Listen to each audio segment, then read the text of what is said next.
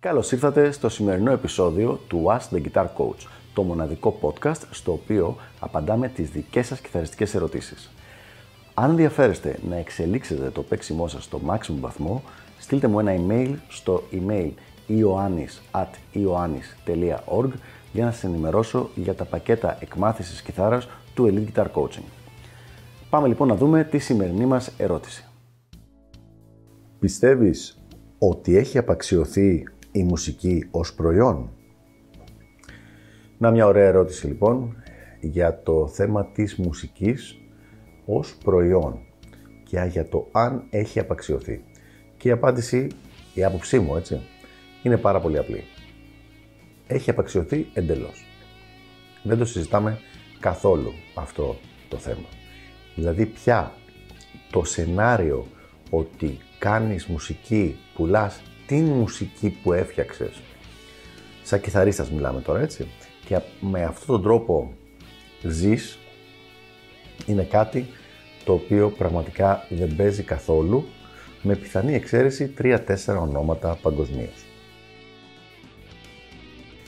Για τη συντριπτική πλειοψηφία όλων των υπολείπων, είμαστε τυχεροί αν πια από τις πωλήσει βγάλουμε τα έξοδα της ηχογράφησης του CD. Και οι περισσότεροι δεν θα τα καταφέρουν ούτε σε αυτό το τομέα. Αυτό όμως δεν σημαίνει ότι δεν υπάρχει βιωσιμότητα στη μουσική βιομηχανία. Απλά έχει αλλάξει το μοντέλο. Πια αυτό το πράγμα το οποίο πουλιέται δεν είναι η μουσική, δεν είναι το κομμάτι το οποίο έφτιαξες. Δηλαδή, έχεις ένα καινούργιο κομμάτι και λες τέλεια, εγώ θα το πουλήσω αυτό το πράγμα και θα βγάλω χρήματα. Όχι. Εκτός αν μιλάμε για κάποιους πολύ pop καλλιτέχνες ή τους κορυφαίους, κορυφαίους, κορυφαίους για ένα-δύο ονόματα σε κάθε στυλ, σε κάθε άλλη περίπτωση δεν θα βασιζόμουν σε αυτό με τίποτα.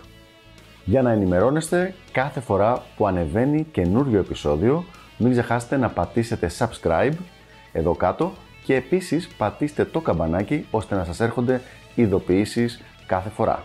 Και τώρα συνεχίζουμε με το υπόλοιπο επεισόδιο. Από την άλλη όμως, μια χαρά μπορούν να βγουν χρήματα για έναν επαγγελματία μουσικό από μια μεγάλη γκάμα άλλων σχετικών δραστηριοτήτων, όπως το να κάνει license δικά του κομμάτια για να μπουν ας πούμε σε ταινίες, σε ντοκιμαντέρ ή σε κάποιες σειρές ε, ή επίσης και σε video games. Πολύ ενδιαφέρον και αρκετά καλά χρήματα βγαίνουν με το να δουλεύει κάποιος και ως session μουσικός. Δεν είναι κάτι δηλαδή το οποίο μόνο αν ηχογραφείς τα δική, δική σου μουσική πρέπει να είσαι σε στούντιο. Μπορείς να βοηθάς και άλλους ανθρώπους που θέλουν κάποιο κιθαρίστα και αυτό πληρώνεται αρκετά καλά. Επίσης, μπορεί η μουσική να μην είναι πια ένα βιώσιμο προϊόν, το κομμάτι, αλλά τα live είναι ακόμα μια χαρά. Και μάλιστα έχουν τα τελευταία χρόνια καλύτερα χρήματα σε σχέση με το παρελθόν. Είναι κάτι το οποίο μια χαρά λοιπόν δουλεύει και δίνει ένα εισόδημα ακόμα στο μουσικό. Και πέρα από αυτά, για μεγάλες μπάντες που έχουν κάποιο κοινό που τους ακολουθεί, είναι και το θέμα του merchandising, δηλαδή μπλουζάκια και διάφορα τέτοια πράγματα, τα οποία πολλές φορές έχουν πολλαπλάσιο περιθώριο κέρδους για την μπάντα σε σχέση με ένα δίσκο. Για να δούμε τώρα και μερικά πράγματα που είναι πιο συγκεκριμένα για τους κιθαρίστες. Ένας λοιπόν κιθαρίστας, ο οποίος είναι έτσι λίγο guitar hero και τον ακολουθεί με διάφορους τρόπους αρκετό κοινό, επειδή τους αρέσει το κιθαριστικό του παίξιμο, έχει πάρα πολλές ευκαιρίες να μπορέσει να βγάλει χρήματα από τη μουσική του. Προσοχή τώρα, εδώ θέλω λίγη προσοχή, γιατί τα χρήματα θα τα βγάλει από τη μουσική του, αλλά δεν θα τα βγάλει πουλώντας το κομμάτι της μουσικής. Έστω λοιπόν ότι έχουμε ένα κομμάτι που βγάζει ένας κιθαρίστας, το οποίο το λέει Majesty. Λοιπόν, έχουμε λοιπόν το κομμάτι Majesty. Το κομμάτι αυτό, σαν κομμάτι, θα του δώσει πολύ μικρό εισόδημα.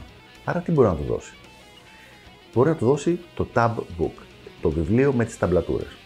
Αν λοιπόν κάτσει και με κάποιο τρόπο γράψει τις παρτιτούρες και την ταμπλατούρα από το κομμάτι αυτό και το δώσει στο κοινό του, όχι δωρεάν, επιπληρωμή, οι κιθαρίστες που ενδιαφέρονται για το παίξιμό τους θα το αγοράσουν και να μια ακόμα πηγή εισοδήματος.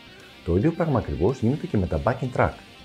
Για τους κιθαρίστες που θέλουν να παίζουν πάνω από, αυτό, από το κομμάτι αυτό και να παίζουν οι ίδιοι τις κιθάρες, πουλούνται και τα backing track. Να μια ακόμα πηγή εισοδήματος για τον κιθαρίστα. Αν ο κιθαρίστας αυτός, όπως είπαμε, είναι σχετικά γνωστός και έχει κοινό, το να κάνει μία σειρά μαθημάτων τα οποία να τα, να τα πουλάει, δηλαδή να είναι online courses, είναι κάτι το οποίο γίνεται εδώ και πολλά χρόνια. Έχει ξεκινήσει ήδη δηλαδή από τη δεκαετία του 80 αυτό το πράγμα.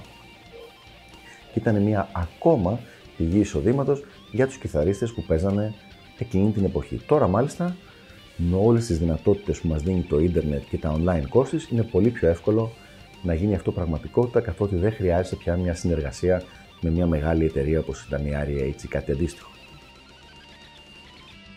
Προχωρώντας λοιπόν σε άλλες ακόμα πηγές εισοδήματος για έναν κιθαρίστα, έχουμε τα signature products, δηλαδή τα προϊόντα με την υπογραφή του, το οποίο ξεκινάει συνήθως το πιο συνηθισμένο από κιθάρα, δηλαδή όπως έχουμε το signature μοντέλο του Malmsteen, είχαμε το signature μοντέλο του Gust G. Υπάρχουν πολλά signature μοντέλα για κάθε είδος μουσικής τα οποία το καθένα από αυτά με κάθε πώληση δίνει ένα εισόδημα, ένα μικρό εισόδημα στον κιθαρίστα πάνω του οποίου το όργανο είναι βασισμένο, το όργανο το οποίο πουλιέται. Υπάρχουν signature ενισχυτές, signature πετάλια για εφέ, ακόμα και πένες, ε, καλώδια, όλα αυτά τα πράγματα. Όλα αυτά λοιπόν, και εδώ θέλω πάλι την προσοχή σας, μπορεί μεν το κομμάτι της μουσικής, το majesty που λέγαμε πριν, να μην μπορεί να του φέρει αρκετό εισόδημα του κιθαρίστα, αλλά όλα αυτά τα επικουρικά μπορούν για έναν άνθρωπο που είναι επιτυχημένο να κάνει τη δουλειά, να κάνουν αρκετά βιώσιμη την όλη διαδικασία. Οπότε λοιπόν, παρόλο που η μουσική και το μουσικό κομμάτι όντως έχει απαξιωθεί ως προϊόν και είναι πάρα πολύ δύσκολο κάποιος να μπορέσει να επιζήσει κάνοντας αυτό μόνο το πράγμα, να ηχογραφεί δικά του κομμάτια και να τα στέλνει στο κοινό του επιπληρωμή.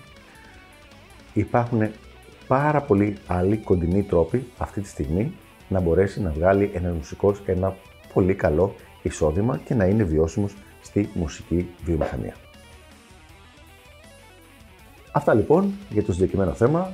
Ελπίζω να βοήθησα και τα λέμε στο επόμενο επεισόδιο του Ask the Guitar Coach. Γεια χαρά!